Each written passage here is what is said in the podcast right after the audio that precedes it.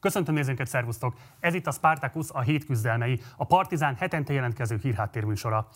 A hét elején lezárult a fővárosi önkormányzat által felállított úgynevezett Városháza Bizottság munkája. A 16. kerület Fideszes polgármestere Kovács Péter által vezetett vizsgálóbizottság nem talált bizonyítékokat azokra a vádakra, amelyekkel az elmúlt hónapokban bombázta a kormány média Karácsony Gergelyt és a főpolgármesteri hivatalt.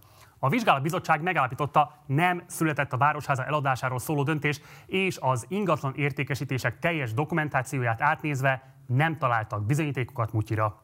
A vizsgálóbizottság elnöke Kovács Péter ugyanakkor kisebbségi véleményt fogalmazott meg, amelyben megismételte a kormánymédiában már korábban elhangzott vádakat. Kerestük Kovács polgármester urat, hogy az adásunkban vonja meg az általa vezetett bizottságnak a mérlegét, ő ugyanakkor egyéb elfoglaltságira hivatkozva nem kívánt élni ezzel a lehetőséggel. A héten tovább folytatódott a kölcsönös üzengetés az USA és Oroszország között Ukrajna, illetve a kelet-európai államok NATO tagsága kapcsán. A retorika szintjén kétségtelen eszkaláció zajlik, még ha az EU legfontosabb országai nem is szálltak be ebbe a spirálba. Vendégünk lesz Feledi Botont, külpolitikai szakértő, akit arról kérdezünk, hogy a karcsörtetés és kétoldali propaganda mögött mi is történik, illetve hogy tényleg lerohanná Oroszország Ukrajnát.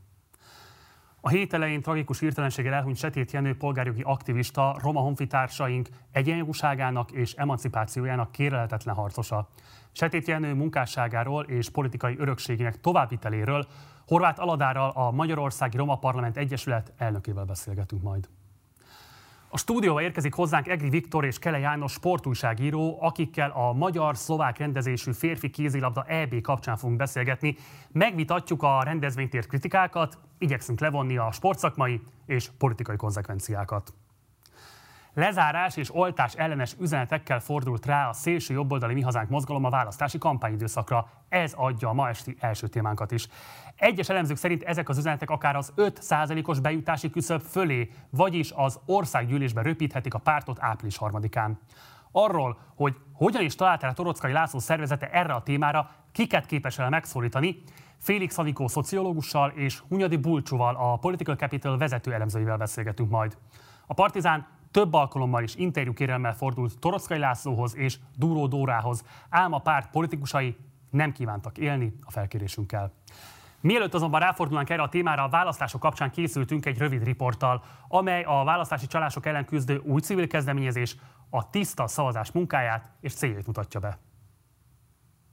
Nekünk az elsődleges célunk az az, hogy a polgárok maguk jöjjenek rá, ismerjék fel azt, hogy az ő kezükben is vannak eszközeik a választás tisztaságának biztosítására. Ne engedjenek a kísértésnek, ne törődjenek bele abba, hogy eddig így volt, eztán is így lesz, hanem hogy próbáljanak fellépni ez ellen. És eszközöket is adunk a kezükbe mindenhez. A tiszta szavazás kampány és koalíció négy civil szervezet együttműködéséből jött létre. A Civil Kollégium Alapítvány volt a kezdeményezője, a TASZ csatlakozott hozzánk, a Political Capital, illetőleg az Anhek Democracy kiegészült még a csapat az Ahanggal a későbbiekben, illetve segítségünkre volt a tananyagok kidolgozásában a közéletiskolája is. Az első lába ennek egy kommunikációs tevékenység, a második egy műhelybeszélgetés sorozat, illetve felkészítő alkalmak szervezése, melyek eddig online történtek meg. Olyan polgárok számára tartjuk meg ezeket az alkalmakat, akik tevőlegesen szeretnének részt venni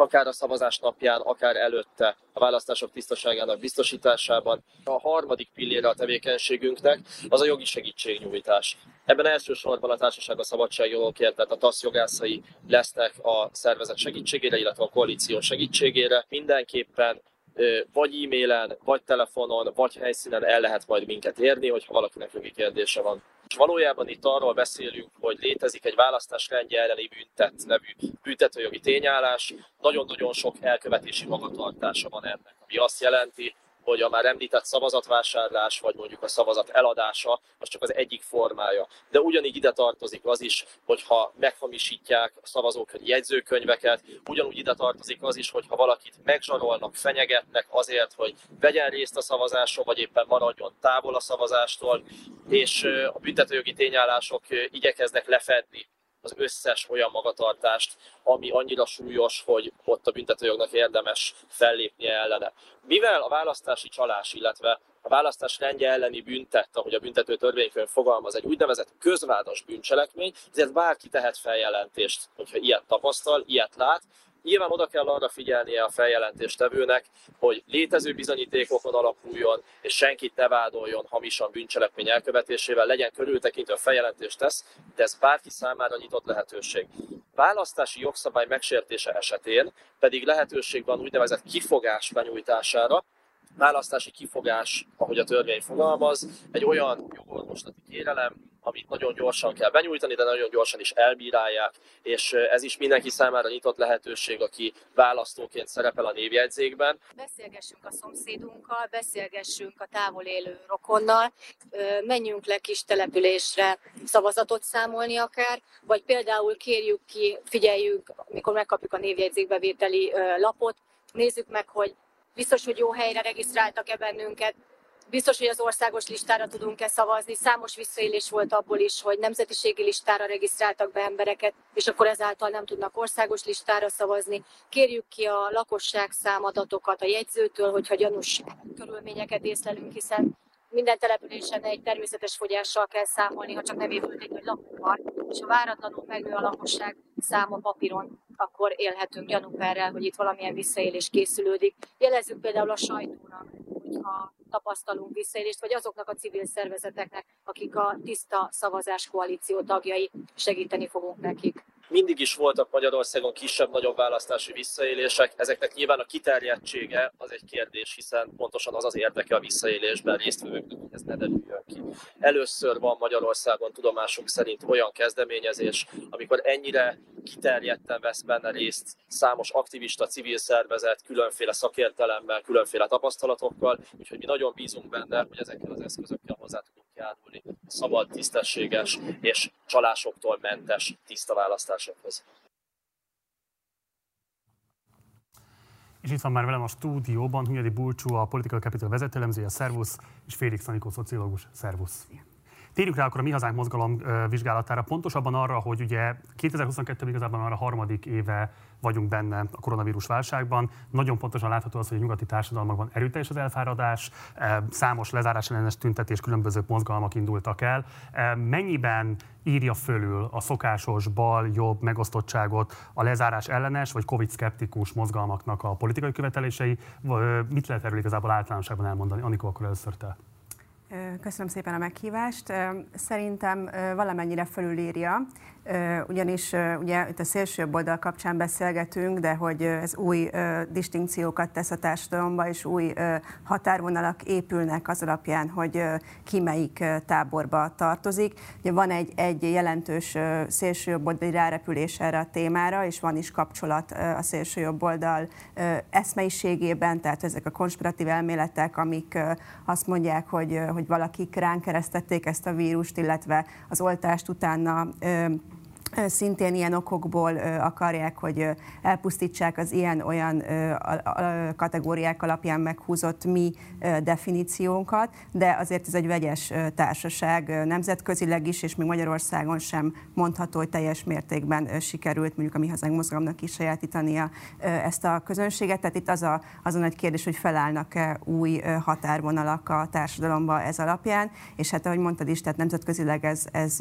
ez abszolút jelen van, hogy, hogy ezek vegyes, vegyes csoportok, és, és, és mind a szélsőben, mind a szélsőbb, illetve egyéb oltásszkeptikusok, járványtagadók is megjelennek ezekben a csoportosulásokban, és ez, ez egy most zajló folyamat, aminek még nem látjuk a végét, hogy ez, ez pontosan kinek az irányába fog eldőlni.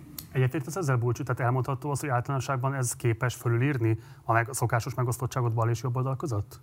Szerintem ez egy nagy kérdés, abban egyetértek teljesen Nikóval, hogy ez igazából most dől el. Szerintem eh, az biztos, hogy a magyar ugye nagyon erősen kétosztatú társadalom, tehát hogy itt is a járvány kapcsán is azért nagyon sokáig azt láttuk, amit egyébként is lehet látni, hogy nagyjából kormánypárt és ellenzék eh, oldalon eh, oszlottak meg a vélemények, tehát például az oltásokkal kapcsolatban, hogy ki milyen oltást szeretne, vagy hogy egyáltalán mit gondolunk a járványról, vagy mennyire értünk egyet a lezárásokkal, mennyire értünk egyet azzal, hogy a kormány gyorsan vagy nem elég gyorsan reagált, hogy lezárta az iskolákat, stb. stb.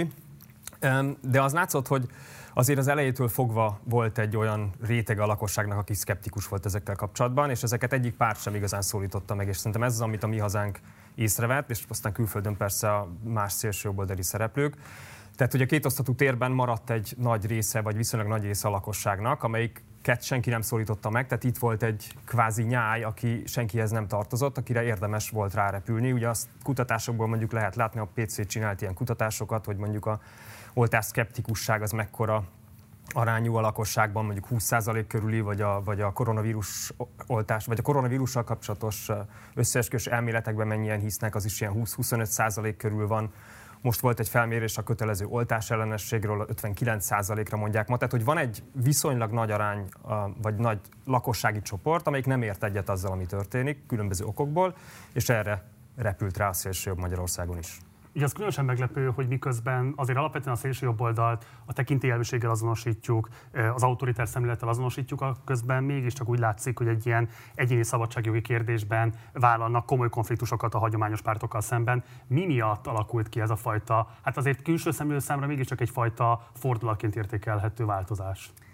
Igen, ez egy klasszikus libertariánus hozzáállás, ami, ami a szélső jobb oldal bizonyos részeiben egyébként megjelenik, és egyébként Magyarországon is a 2006 után kialakuló szélső jobb oldalon jelen volt, és ez valahogy összefügg azzal, hogy van egy ilyen vélt vagy valós áldozati identitás, hogy minket elnyomnak, a mi narratívánk, a mi szabadságaink, és itt valós, ugye valós korlátozásokról is beszélünk, ezek nem jelennek meg, és ez összekapcsolódik egy ilyen áldozatiság tudattal, és ennek egyfajta revan revansa ez a, ez a szabadságokért való kiállás és a szabadságjogokért való kiállás. Ugye ennek van egy ellentmondása, hogyha a szélső jobb oldalt nézzük, hiszen a demokráciát és a szolidaritást is bizonyos kirekesztő definíciók mentén határozza meg a szélső jobb oldal, illetve hát most ugye ez, amit Búcsú is mondott, meg én sem lettem az elején, hogy most alakul ez át valamelyest, azért nem szabad ezt szerintem túlságosan is túl túldimenzionálni, hogy ez mennyire alakul át, de hogy azok a kettősségek, hogy mondjuk a szolidaritást az bizonyos csoportokkal szemben ö, érvényesítjük, akik a mi csoportunkhoz tartoznak, de ugyanakkor más csoportokat ki, kirekeztünk, a demokráciát ö, fontosnak tartjuk, amennyiben ugye a demokratikus berendezkedés leépítése ellen szót emelünk, ugyanakkor mondjuk a kisebbségek jogait ö, nem ismerjük el, tehát ez, vannak ezek az ellentmondások, de most zajlik ez a folyamat, hogy talán ö, ezen, ezen keresztül ezek az új ö, megosztások kutatások alapján kommunikál, egy újfajta szabadság definíciót is ö, alkalmaz, és itt nyilván nem lehet általánosítani, tehát ö, valamelyest ugye a magyar példa az mondjuk a német AFD vagy az osztrák FPÖ ö, szárnyán próbál meg ö, ugyanilyen szabadság definícióval dolgozni, de azért vannak ellentmondások, amik mondjuk a közép-kelet-európai specifikumokkal függnek össze.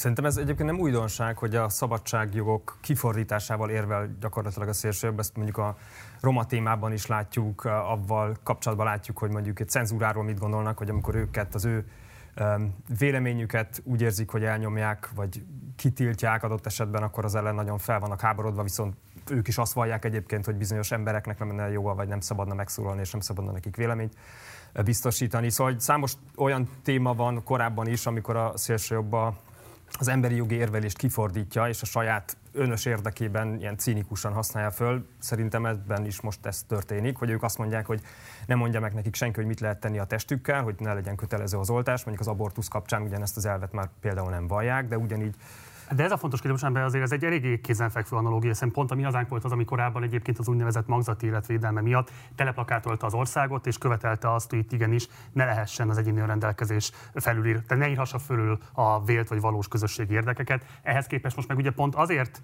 eh, plakátolják tele ugyanígy a város és az országot, hogy elég a Covid diktatúrából, az államnak ne lehessen beleszólása abba, hogy az emberek fölveszik-e az oltást vagy sem. Eh, nem sülhet ez vissza, vagy nem teremthet-e ilyen értelemben olyasfajta elidegenedettséget mondjuk a törzs szavazóbázisán belül a mi hazánknak, ami esetleg radikálisan befolyásolhatja az április harmadikai szereplésüket? Igen, ez egy taktikai dolog, ami egy kettős kommunikáció, ami most zajlik. Tehát van egy törzs közönséghez szóló kommunikáció, ami megtartja ezt az abortusz ellenességet, roma ellenességet, LMBTQ ellenességet, és minden, ami, ami klasszikusan a, a, a 2006 utáni kialakult szélsőbeli szénához kapcsolódik, és, és emellett jelenik meg ez, a, ez az újfajta megosztottság, és, és valahogy ez a kettős kommunikáció egyelőre még zajlik, és, és én úgy látom, hogy kb. úgy 50-50 az, hogy, hogy mennyire, melyik irányba fog ez eldőlni, de azért alapvetően az nagyon fontos szerintem, hogy megtartsák a, a szavazókat, és ez a fajta kommunikáció ne álljon le. Erre van példa, tehát azok a, az intellektuális holdudvar, ami mondjuk képviseli ezeket a áltudományos, vagy éppen ilyen típusú kirekesztő nézeteket, ezek, ezek ott vannak, és szerepeltetik őket, és, és továbbra is fontosak a kommunikációban, és emellett jelenik meg ez a, ez a nyitó utcai demonstrációra épülő széles tömegeket is megmozgató kommunikáció. Igen, bármilyen látjátok annak, hogy akár ezt a következetlenséget bárki is tematizál velük szemben, akár a szavazóbázisukban, akár a holdudvarukból?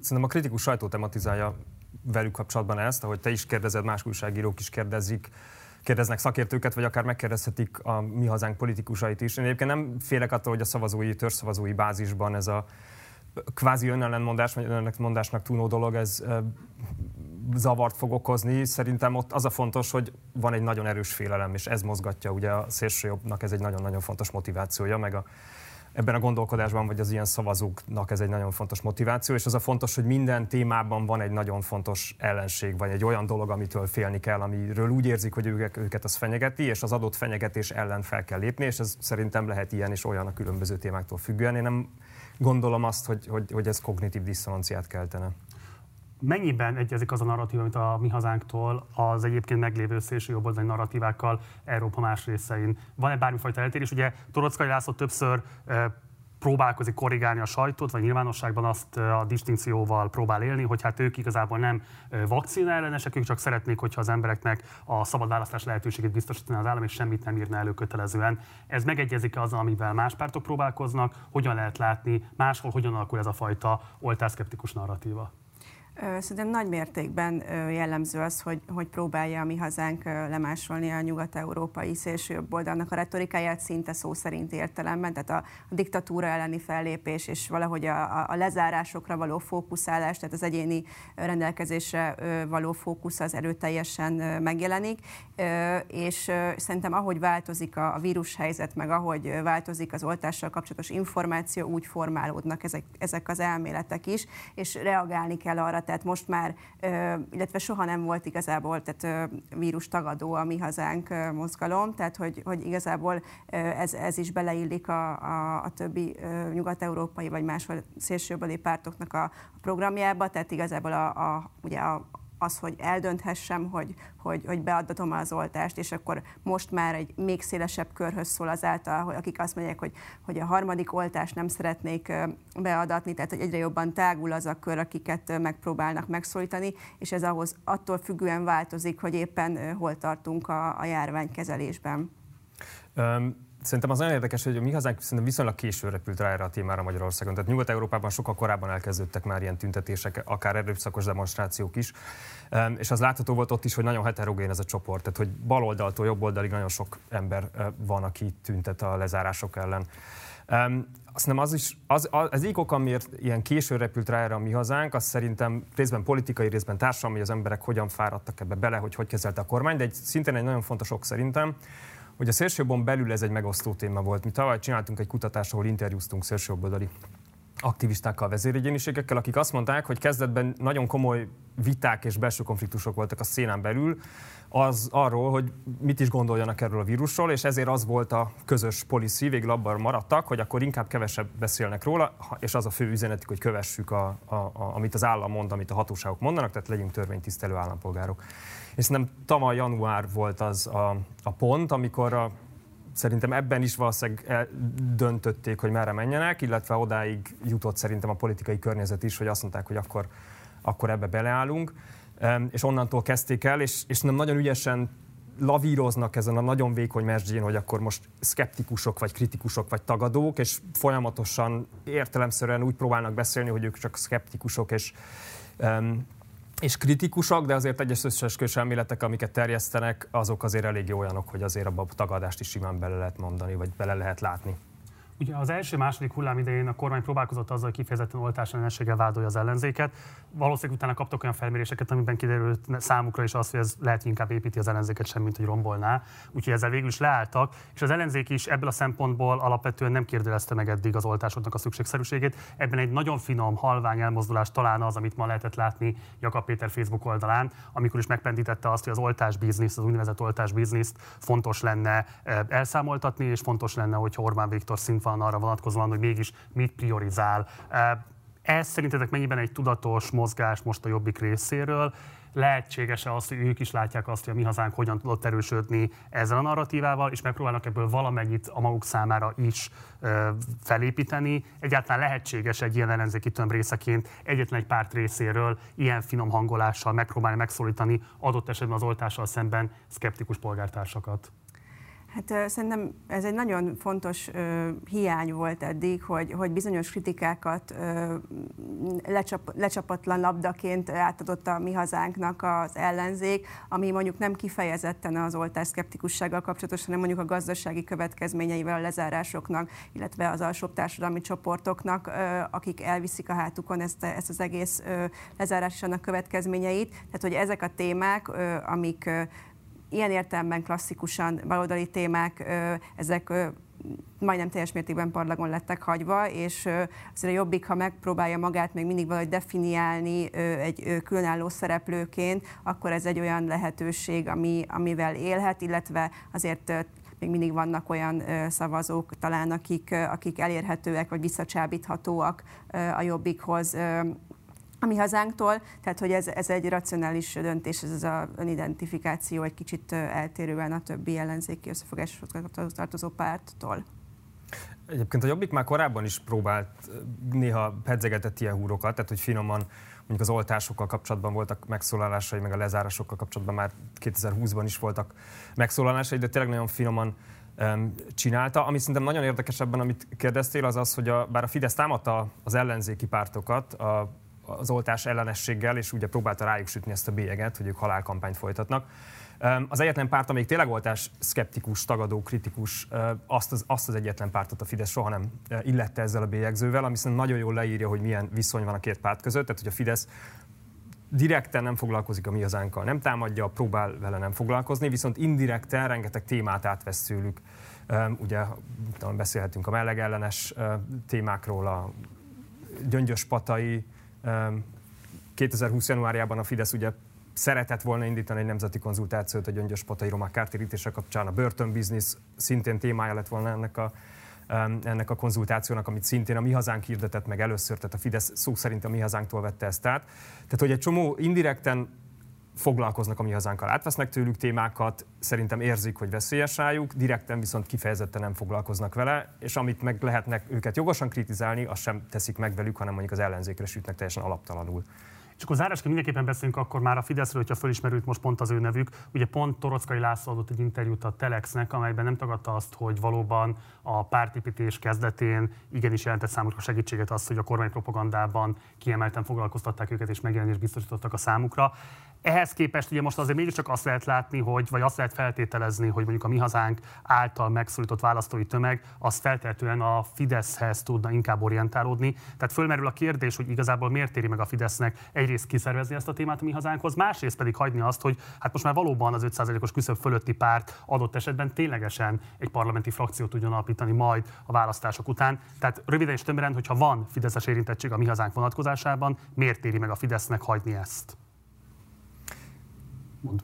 Um, igen, ez egy olyan kérdés, nem, amivel kapcsolatban rengeteg elmélet kering, és ezeket lehet összeesküvés elmélet kategóriába sorolni, meg lehet nem összeesküvés elmélet kategóriába sorolni. Én mindesetre egy plegykának kezelném azokat, akik terjedtek ilyen hírek, hogy a mi hazánk pénzt kap a Fidesztől, meg egyéb. Amit tényleg biztosan lehetett látni, az az volt, és ezt mi is annó néztük, kutattuk, követtük, hogy például a párt megalakulása után a 2019-es EP kampány előtt iszony, iszonytató mértékben szerepeltek a mi hazánkos politikusok a fideszes médiában, követték gyakorlatilag az országjáráson a mi hazánkos politikusokat, helyi tévékben szerepeltek, vagy szerepelt Torockai László egy lakossági fórum után. Tehát olyan dolgok történtek, ami semmilyen más ellenzéki pártal nem történhet meg. Az MTI és a Fideszes média eminensen beszámolt a mi hazánk legkisebb akciójáról, tehát tényleg nagyon láthatóan, tudatosan felületet biztosítottak ennek a pártnak. Én azt gondolom, hogy ma már nem ez a helyzet, és itt szerintem az egyik fordulópont az a Dúró Dóra féle könyvtalálás lehet, ami szerintem a Fideszben is, szerintem a Fideszben az felébresztette az aggodalmat, hogy itt van egy olyan nagyon erős téma, amit a mi hazánk kontrollál, és ezt utána elvették tőlük, innentől indult el a, a Fideszes... Azt kérdezek valamit, bocs, mert ugye te most azt mondod, hogy nem az történt akkor, hogy a kormány kiszervezte volna ezt a témát, hogy tesztelje a mi hazánkon keresztül, hanem lényegében azt mondod, hogy a mi hazánk kényszerítette bele a Fideszt abba, hogy ezt a témát fölkarolja? Um, igen, szóval hogy ebben megosztanak a vélemények. Én azt képviselem, és ezt tényleg amikor interjúztunk szélsőjobbos vezetőkkel, akkor ők úgy írták le az ő szerepüket, hogy ők egy faltörő kors, akiknek az a célja, hogy egyre jobbra tolják a kormányt. Ezt a történeti küldetést igazából a Jobbik betöltötte? Hát azért erre most is szükség van szerintem, tehát a Jobbik ezzel leállt, és most ugyanúgy kell ezt valakinek a, továbbvinnie. Um, bocsánat, mindjárt befejezem, tehát hogy ez szerintem egy fordulópont volt túródóra könyvdarálása, és szerintem a másik fordulópont az most január, ez az oltás kritikus, szkeptikus, tagadó hozzáállás, ami szerintem tényleg veszélyes lehet a Fidesznek. Szerintem ez egy fontos aspektus még azért, hogy, hogy nyilván ez a, a kormányzatnak is jó, hogy van egy nálánál szélsőségesebb párt, akire lehet mutogatni, hogy ők az igazi szélsőségesek, és igazából ez szerintem kicsit kúszik vissza a kormányzati politikába, tehát hogy nyilván nem adnak akkor a felületet a mi hazánknak, mint az előtt, vagy amikor a pártszakadás történt a Jobbikban, de szerintem megjelenik már valamelyest, és, és beleteszi magát ezáltal a, a középen lévő lévő pozícióba, és azt mondhatja a kormányzat, hogy a két szélsőség között ő jelenti a, a higgadt közepet, és ez szerintem egy nagyon fontos funkció. Nem tudjuk, hogy hogy alakult ki. igazából a mi hazánkkal tudta visszaépíteni a Fidesz a centrális erőteret lényegében? Igen, én ezt gondolom, igen. És az, hogy ez hogy alakult, melyik volt előbb a tyúk vagy a tojás, és ki kezdte ezt, ezt a pozicionálást, ez, ez tényleg az összeesküvés elmélet kategória, de hogy ez a végeredmény, szerintem ez most látható. Félix Anikó, Unyadi Bulcsú. Nagyon szépen köszönöm, hogy itt voltatok velünk, és hogy mindezt megosztottátok a nézőnkkel. Gyertek majd máskor is. Köszönjük, köszönjük szépen. szépen. Az elmúlt napok nyugati híradásait olvasva az a kép alakulhat ki bennünk, mintha egy újabb európai háború küszöbén állnánk, amelynek középpontjában Ukrajna áll. De a Magyarországot is magába foglaló kelet-európai régió geopolitikai és biztonságpolitikai pozíciója is érintett. Ma este ezt a kérdéskört járjuk körbe Feledi Botont külpolitikai szakértővel. Ám előtte nézzük meg egy rövid összefoglalót a téma legfontosabb fejleményeiről. Újra a nagyhatalmi politikai konfliktusok középpontjába került a kelet-európai régió. Az orosz vezetés egyre nagyobb haderőt, már nagyjából százezer katonát csoportosított Ukrajna határaihoz, melyel akár az ország megszállására is képes. Egy ilyen katonai lépés egyértelmű agresszió lenne nem csak a szuverén ukrán állam, de az Európai Unió és a szélesebb nyugati szövetségi rendszer a NATO ellenében is. We stand firmly uh, with Ukraine in support of its sovereignty and territorial integrity. We've been clear. If any Russian military forces move across Ukraine's border, that's a renewed invasion. It will be met with swift, severe, and a united response. Moszkva egyelőre tagadja, hogy katonai támadásra készülne a régióban, ám egy több pontból álló követeléslistát átadott a NATO számára. E szerint a nyugati államoknak írásos beleegyezésben kellene elismernie, hogy mind Ukrajna, mind más a Szovjetunióból kivált államok Oroszország érdekeltségébe tartoznak, és nem csatlakozhatnak a nyugati szövetségi rendszerekhez. Серьезную озабоченность вызывает наращивание непосредственно у российских границ военной группировки США и НАТО. Ezt a követelést a NATO első számú katonai ereje az Egyesült Államok nem kívánja teljesíteni, ám más, részletesebb kérdésekben tárgyalni kezdett az orosz vezetéssel. A feszültség növekedésére több európai állam katonai csapatainak megerősítésével válaszolt. Így tett többek között Svédország és Dánia is. Ám az Európai Unió sem katonai, sem pénzügyi szankciók terén nem alakított még ki álláspontot, nem utolsó sorban a bonyolult energetikai és gazdasági kapcsolatok okán, melyek az EU-ban meghatározó Németország és Oroszország között létrejöttek az elmúlt évtizedekben. Chancellor Olaf Scholz once again ruled out sending heavy weapons to Kiev. There are reasons for this, which of course also stem from developments over the past years and decades. Nevertheless, we have of course done a lot to actively support economic development and the development of democracy in Ukraine, with the financial possibilities and international responsibilities that we have. A nyugati érdekeket itt továbbra is az Egyesült Államok képviseli. Az amerikaiak jelentős fegyverszállítmányokat küldtek az ukrán hadsereg részére, és ugyan Biden elnök kifejezetten elutasította, hogy háborús jelenlétet vállalna Oroszországgal szemben, mostanra több mint 8000 amerikai katona van fokozott készültségben. Ezen túl pedig szankciókat helyezett kilátásba, amennyiben az orosz fél eszkalálja a kelet-európai régióban meglévő feszültségeket. És itt van már velem a vonalban Feledi Botond, külpolitikai szakértő. Szervusz, köszöntelek az adásban. Szervusztok, jó estét kívánok! Hát legelőször talán érdemes volna tisztázni ezt a sajtóhírt, ami nemrégében jelent meg. Ugye ez arról szólt, hogy Oroszország az 1997-es állapotok visszaállítását várna a NATO-tól, amit ugye nagyon sokan úgy interpretáltak, vagy úgy értelmeztek, hogy hát Oroszország megkövetelni azt, hogy például, mint Magyarország is lépjen ki a NATO-ból. Kérlek, hogy ezt az egész értesülés együttest helyezd a kontextusába. Az a helyzet, hogy az oroszok ugye már december óta gyakorlatilag olyan provokatív kérdésekkel bombázzák Washingtont, illetve NATO-t Brüsszelben, ami, ami a diplomácia nyelvén az úgynevezett non-starter. Tehát, hogy ők maguk is tudják, hogy ez egy provokatív, nem teljesíthető kérés, és valószínűleg pont azért kérik így és ilyen formában, mert tudják, hogy így nem tud teljesülni. Ha akarnának olyat kérni, ami első körben kérhető, akkor, akkor nyilván e, ezt megtehették volna, de nem a hadgyakorlatok transzparenciáját helyezték a napi tetejére. Tehát egy nagyon messziről indított tárgyalási technikával van dolgunk, de ez egy bevett módszer az orosz oldalon, tehát nem most látjuk ezt először, hogy nagyon-nagyon messziről indulunk, és lehet, hogy valamikor eljutunk oda, hogy végeredményben kézzelfogható kompromisszumok születnek a két fél között. Ugye az erre érkezett válaszjegyzéket az Egyesült Államok az éjszaka küldte el előző este, e, és ez egy nem nyilvános válasz. Tehát az a helyzet, hogy nem tudjuk, hogy Anthony Blinken és Joe Biden, aki a angol fordítás szerint intim módon vett részt a válasz megírásában, intimately involved, pontosan ez mit tartalmaz. Tehát innentől kezdve ez egy Washington-Moszkva közötti beszélgetés, és ez pontosan elérte a moszkvai célt azzal, hogy az európai szövetségesek megint csak másodhegedűsök maradtak ebben a válasznak a megírásában.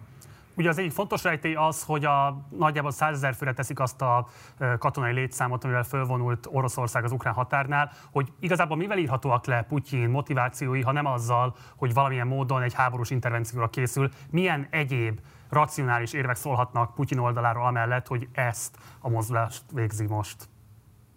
Egy nagyon röviden ezt is keretbe helyezve. Ugye amikor Vladimir Putyin 99 eh, szilveszterén hatalomba kerül, Oroszország a következő tíz évben nagyjából gazdasági eszközökkel akart volna befolyást szerezni a volt szovjet térségben.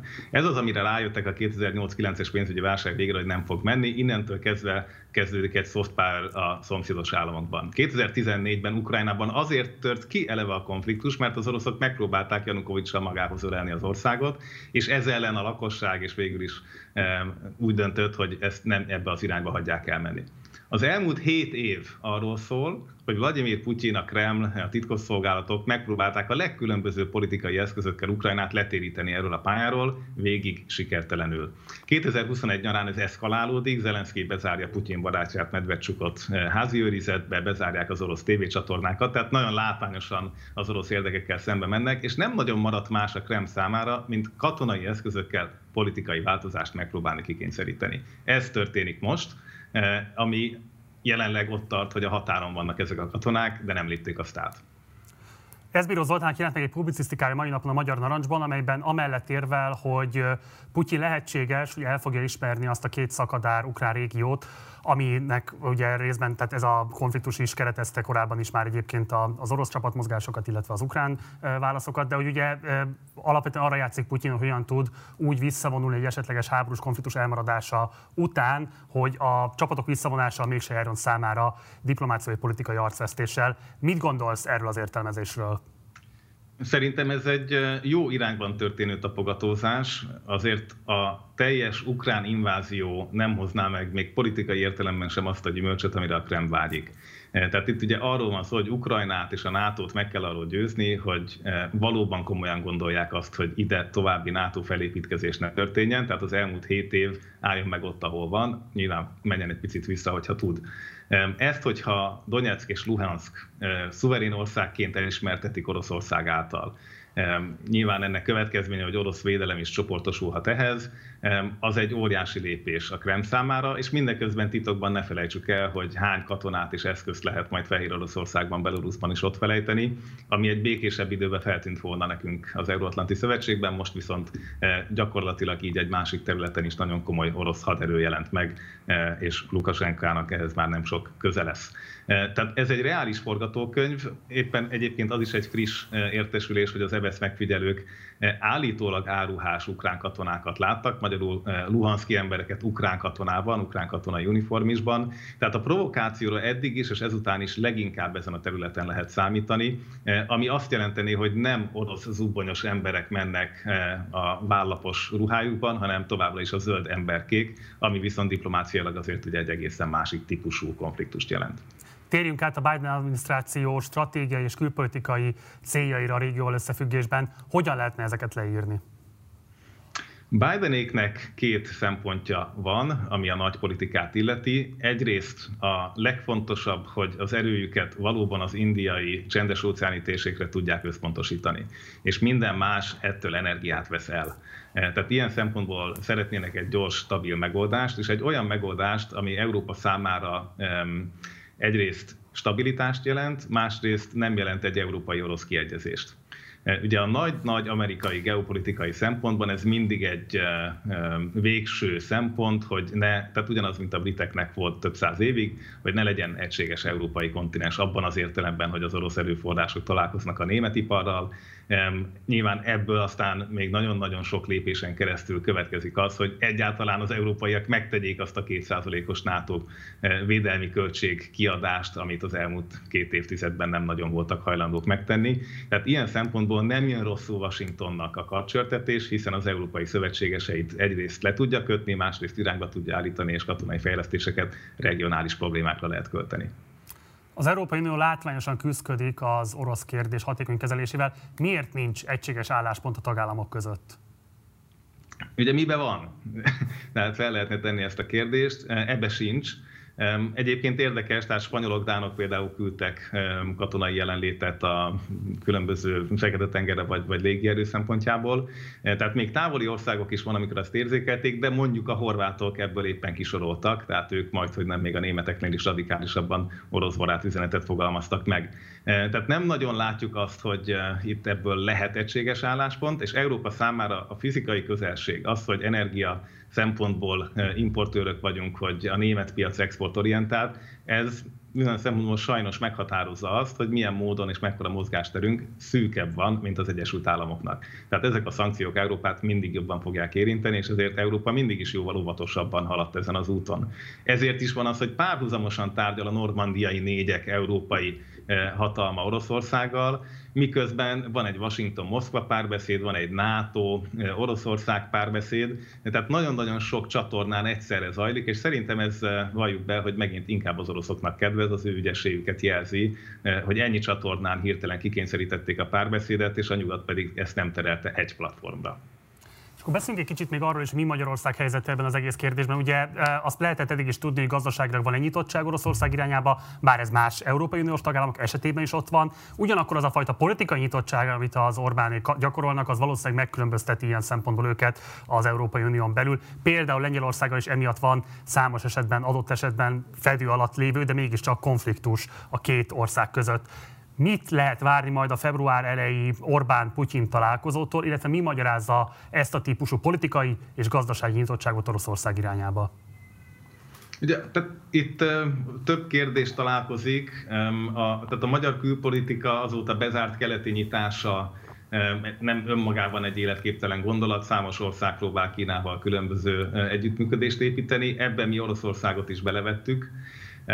Az, hogy ennek eh, ipari eredménye igazából továbbra se látható az Európai Unió felé való kereskedelmi mérlegünkbe, ezt azért a legtöbb szakértő mindkét ország vonatkozásában elismeri és kimutatható. A politikai befolyás az egy másik történet. Tehát az, hogy befektetési bank érkezik Budapestre, az, hogy mikor, milyen mértékben voltak provokációk mondjuk Csehországban, aminél egy jóval alacsonyabb szintű provokációt láttunk Magyarországon, de láttunk. Tehát ne felejtsük el, hogy a, a bőnyi ügyben azért mégiscsak az orosz katonai titkosszolgálat emberei lövöldöztek együtt a magyar szélsőségesekkel az Airsoft pályán. E, tehát, hogy nincs arról szó, hogy Magyarország és Oroszország között barátság lenne, a vezetők között van egyfajta utilitarista, opportunista kapcsolat, ami a világpolitikában azért nem e, teljesen szokatlan, vagy nem önmagában kirívó. A, a Cinque és más olasz pártok egyébként kőkemény orosz propaganda üzenetekkel tudtak néha fölvonulni, ahogy Párizs utcáin is a, a Rása Today néha egészen meglepő dolgokat kapott el. E, tehát van egy ilyen szubkultúra Európában, amit az oroszok nagyon tudatosan építenek, így Magyarországon is. E, és ez néha-néha egybevágott, e, vagy kihasználta egymást ez a két propaganda és narratíva gyár Moszkvában és Budapesten, ami a politika pragmatikusából hát sajnos következik mindkét helyen. És akkor zárásként szeretnék rákérdezni, nálad egy, egyfajta diplomáciai legendre is, ami ugye elhíresült, most megjelent már a magyar sajtóban is. Nevezetesen, hogy Gorbacsov és Béker külügyi államtitkár között köttetett volna egy szóbeli megállapodás arra vonatkozóan, hogy Németország egyesítéséért cserébe a NATO nem fog majd terjeszkedni tovább, és a kelet-európai államokat nem fogja fölvenni a szövetségi rendszerbe. Ez ugye végül megváltozott, és részben egyébként az oroszok erre is hivatkozva érvelnek amellett, hogy érdemes lenne esetleg fölülvizsgálni a bővítésnek ezt a típusát. Ugyanakkor ugye például Lavrov külügyminiszter határozottan kijelentette azt, hogy nincsenek ilyen típusú követeléseik, illetve nem kívánnak háborút kirobbantani Ukrajna területén. Szóval rendet tudnál levágni ebben a legendárium együttesben, ami mostanra mondom már a magyar sajtót is elérte? Tűha.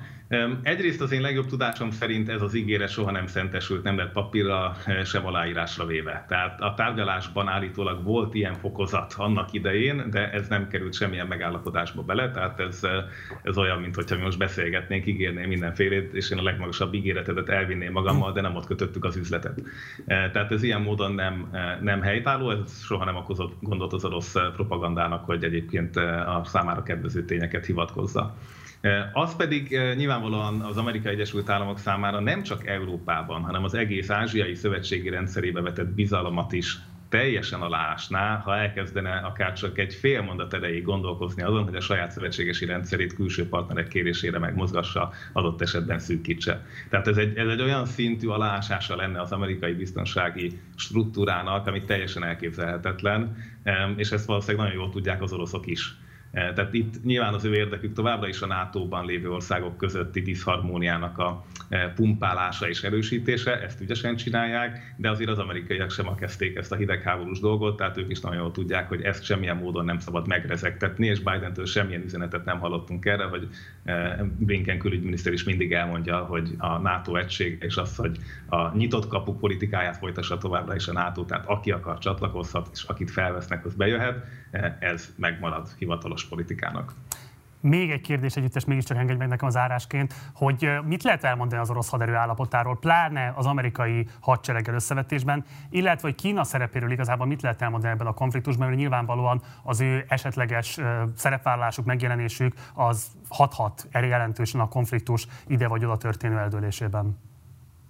Nagyon érdekes, Kína éppen az elmúlt 24 órában tett nyilatkozatot, amiben felszólította a NATO oldalt, hogy a legitim orosz igényeket eh, vegye számításba.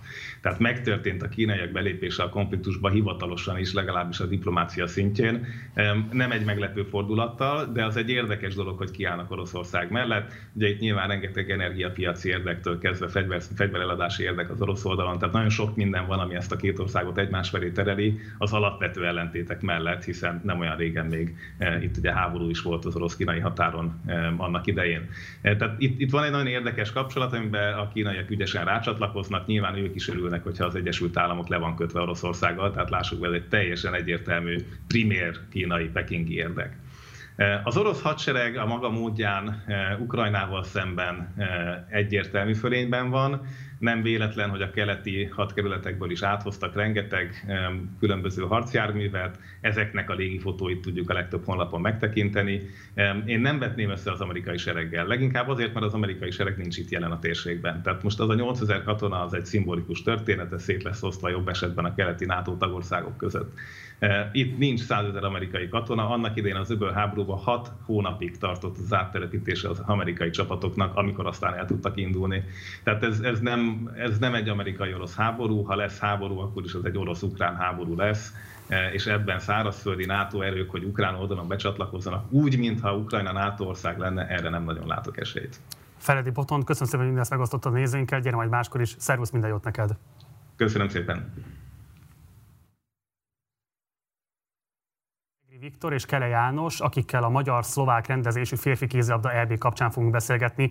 Megvitatjuk a rendezvényt ért kritikákat, igyekszünk levonni a sportszakmai és politikai konzekvenciákat is, de előtte egy rövid bejátszásban emlékezzünk meg Csollány Szilveszter olimpiai bajnok tornászról, aki januárban tragikusan fiatalon 51 évesen hunyt el.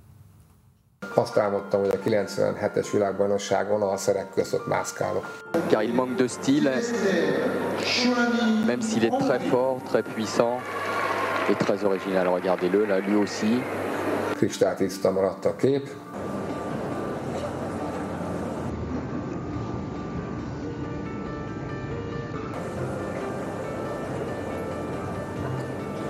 Akkor már, már nem adtam föl, és akkor tulajdonképpen onnan indult úgymond a, a csúcs, tehát az, hogy, az, hogy 98-ban EB-t nyertem, 2000-ben olimpia, 2002-ben VB. Az ég szerelmére írják már ki. 985! Csollány Szilveszter olimpiai bajnok! Azt hittem, hogy olimpiát nyerek, meg tulajdonképpen mindent megnyertem az életemben. Nem kell elengedni sen, senkit se. Meg kell becsülni, meg kell tiszt, tisztelni az ő, ő munkáját. De azt hittem, hogy könnyebb lesz sorsom, aztán rá kellett döbbenjek, hogy ez nem így működik, ugyanúgy meg kell küzdenem saját magamért, az életemért.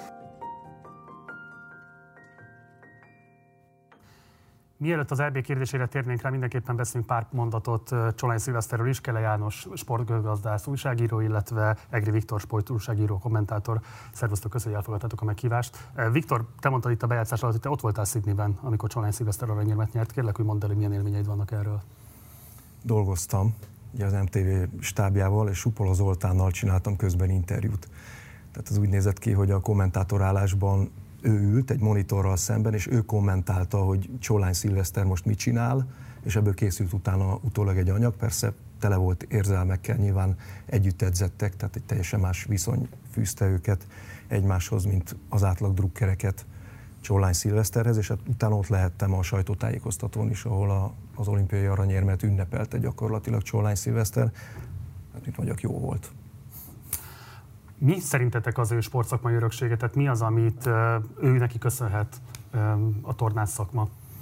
Hát ezt nagyon nehéz megmondani, vagy én biztos nem tudom megmondani tornás szakmailag. Az biztos, hogy nekem gyerekként az, az egyik első olimpiai emlékem ez a közvetítés Méhes Gábor hangjával együtt, meg ezzel a szerintem az a nagyon ritka pillanatok egyik, ami nem gicses, nem pátoszos, de közben nagyon fenkölt, és valahogy azt adja vissza, ami az, amiről az olimpia igazából szól, és ez a nagyon sajnálatos halál esete Csollány Szilveszternek szerintem rámutatott arra, amit én sem gondoltam volna, hogyha itt mondani kell ebben az országban 5-10 olimpiai bajnokot, aki a legkedveltebb, akinek a legtöbbeknek az emlékeiben van ott és él. Lehet, hogy nem mondtam volna én sem Csollány Szilveszter, de az a rengeteg megemlékezés, azok a cikkek, mondjuk Krusovszki Dénesnek a cikke a Narancsban, amit írt róla, szóval hogy mégis olyan polcra helyezik föl Csollány Szilvesztert, mint sportolót és embert, akire hát sokáig fogunk emlékezni. Ezeket csak megerősíteni tudom, tehát mint olyan valaki, aki néhányszor találkozhatott vele, az a kisugárzása mm, abszolút jellemző ami egyébként az ilyen nagy sportolóknak legtöbbször sajátjuk. Tehát a munka, az elhivatottság az gyakorlatilag minden gesztusában, meg minden szavában benne volt. És hát ez az, ami a legtöbbször a, a legnagyobb sportolókat a többiek fölé emeli. Zárásként szerintem beszéljünk arról is, mert Csolány Szilveszter kapcsán szerintem muszáj megemlíteni azt, hogy ugye, ahogy a bejátszásban is ő maga beszámolt erről, a profi sportolói karrierje után neki nagyon jelentős egzisztenciális válságai voltak, anyagiak is, de egyébként úgy általában életvezetési problémák is. A, Ti hogy látjátok, mit lehetne tenni sportszakmai szempontból azért, hogy ha már egyébként a magyar állam részben rendezte az anyagi megbecsültség kérdését, az olimpikonok esetében megemelve az életjáradékot, de bizonyos értelemben mentori vagy életvezetési tanácsadás, ami segíteni ezt az átzsíripelést a profi sportolói karrierből a civil karrierbe. Szóval e tekintetben nem nagyon tudhatunk olyan programokról, amelyek ezt érdemben támogatnak meg a sportolók számára. Csolány Szilveszter kapcsán fölmerül ez a kérdés, hogy ha kapott volna ilyen segítséget, másként alakult-e volna az élete. Mit lehetne tenni azért, hogy a magyar állam ebben is felelősséget vállaljon? Nem tudom, hogy az államnak kell-e felelősséget válni, vagy az állam azt mondja, hogy azzal, hogy ilyen busás életjáradékot biztosít, azzal ő megteszi, amit kell, és onnantól kezdve ez részben egyéni felelősség is, szerintem részben egyéni felelősség is. Uh, nyilván sportszövetségi felelősség sincs ebben? Közben sportszövetségnek nyilván kellene, hogy legyenek ilyen programjai, viszont ezt szerintem nagyon késő elkezdeni akkor, amikor valaki már kifelé megy. Szerintem ez tudatosan kellene az utánpótlástól elkezdve, ha valaki sportolóvá akar válni, hogy annak része legyen, hogy az valamennyi, ide, valamennyi ideig tart. És aztán egyáltalán nem garantált az, hogy utána biztos állás lesz az utánpótlásban, a sportszövetségben, úgynevezett sportállásokban, és az a mostani rendszer szerintem ebben kifejezetten rossz ösztönzőket ad, mert valaki azt gondolja, hogy utána is nagyon könnyen meg lehet élni abból, amit előtte csináltam, és nem biztos, hogy hozzá kell tenni bármit. De hát közben meg ez az egész történet Csolán Szilveszteren kicsit arra is rávilágít, hogy, hogy lehet, hogy a mi hibánk is az, hogy ilyen szoborként kezeljük az olimpiai bajnokainkat, hogy tőlük azt várjuk, hogy hibátlanok legyenek, hogy makulátlanok legyenek, hogy ők nem, nem hozhatnak és nem hoznak rossz döntést. Egy olimpiai bajnok is ember a végső soron, aki hozhat rossz döntéseket az életében, meg jó döntéseket, néha fent van, néha lent van, és küzd azért, hogy boldoguljon, mint mi nem mindig kellene ezt a burkot fenntartani a sportolók körül, ami létezik Magyarországon. Tehát, hogyha egy kicsit a kézilabdára már előre tekintek, akkor itt is mondhatom azt, hogy nálunk mindenki profi a szónak abban az értelmében, hogy csak a sporttal foglalkozik, aki első osztályú játékos, az már egészen biztosan, de még a másodosztályban is sokan vannak ilyenek, még más országokban a sport mellett tanulnak és már dolgoznak. Ez most a kézilabda, de egyébként más sportágakra is jellemző ez. Nálunk, amikor végez valaki a sportpályafutásával, akkor az egyik lehetőség az, hogy akkora eredményeket ért el esetleg, hogy abból meg tud élni, hogy egyébként ezekkel a sportjáradékokkal ez megtörténhet, és akkor a civil élete elején esetleg tanul valamit, amiből meg tud élni. A másik az, hogy esetleg állást kap a sporton belül, lesz belőle edző, szövetségi vezető, viszont rengetegen vannak olyanok, akik egyik halmazba se tartoznak a kettő közül, hanem profi sportolóként éltek benne a burokban, és egyszer csak ott vannak a légüres térben, és nem tudnak magukkal mit kezdeni. És ezeket az embereket tényleg sokkal jobban fel kellene készíteni arra, hogy mi vár rájuk akkor, amikor abba adják a sportot. Reméljük, hogy ezt meghallják az érintettek is. Na hát akkor térjünk rá a férfi kézilabda eb mert hogy valóban olyan port vert föl ez az egész esemény együttes, ami valószínűleg a sportot távolról követők számára is föltűnt. Címszavakban ugye a magyar csapat messze a várakozások alul teljesített, nagyon hamar kiesett, érdemben nem is tudta megmutatni saját magát. A központi létesítmény beruházás minden létező számítás felülmúló összegeket emésztett föl. A külföldi csapatok panaszkodtak arra, hogy a Covid protokoll csak a magyar csapatnak kedvezett, őket magukat egyébként olyan szállákba helyezték el, ahol a normál védettségigazolásra nem feltétlenül rendelkező, egyébként szabadon grassz szálló vendégekkel közösen kellett neki például reggelizniük, ebédelniük, és így tovább. Tehát, hogy rengit, rengeteg olyan probléma merült föl, amit magát egyébként Kocsis Mátét, a szakák politikai vezetőjét is még arra késztette, hogy bizonyos fokú önkritikát gyakoroljon, ami nyilván, hogy mondjam, meglepő a magyar nyilvánosságban. Szóval szerintetek mik a legfontosabb strukturális problémák, amik oda vezettek, hogy végül ennyire csúfos kudarcba torkollott ez a évek óta előkészítés előtt álló kifejezetten nagy presztízsű világ, hát legalábbis európai esemény, sportesemény. Hát itt több dolgot külön kell választani, tehát létezik egyrészt nyilván az ingatlan beruházási része, ami a megszokott gigantikus léptékekben történt. Tehát ezzel kapcsolatban el lehet azt mondani, hogy ilyen még nem volt, ennyire drága kézilabda eseményt még nem rendeztek, mert hogy máshol alapvetően kész csarnokokba szokták vinni a megpályázott esemény mérkőzéseit, és nem erre építenek csarnokot, pláne nem mondjuk tartalékcsarnokot, ahogy itt előfordult, ugye Tatabányán 24 milliárd körüli összegért építettek egy csarnokot, amit nem is használtak az Európa-bajnokság alatt, de az volt a címkéje, hogy ez egy tartalékcsarnok az Európa-bajnokságra. Tehát ez az egyik szegmens.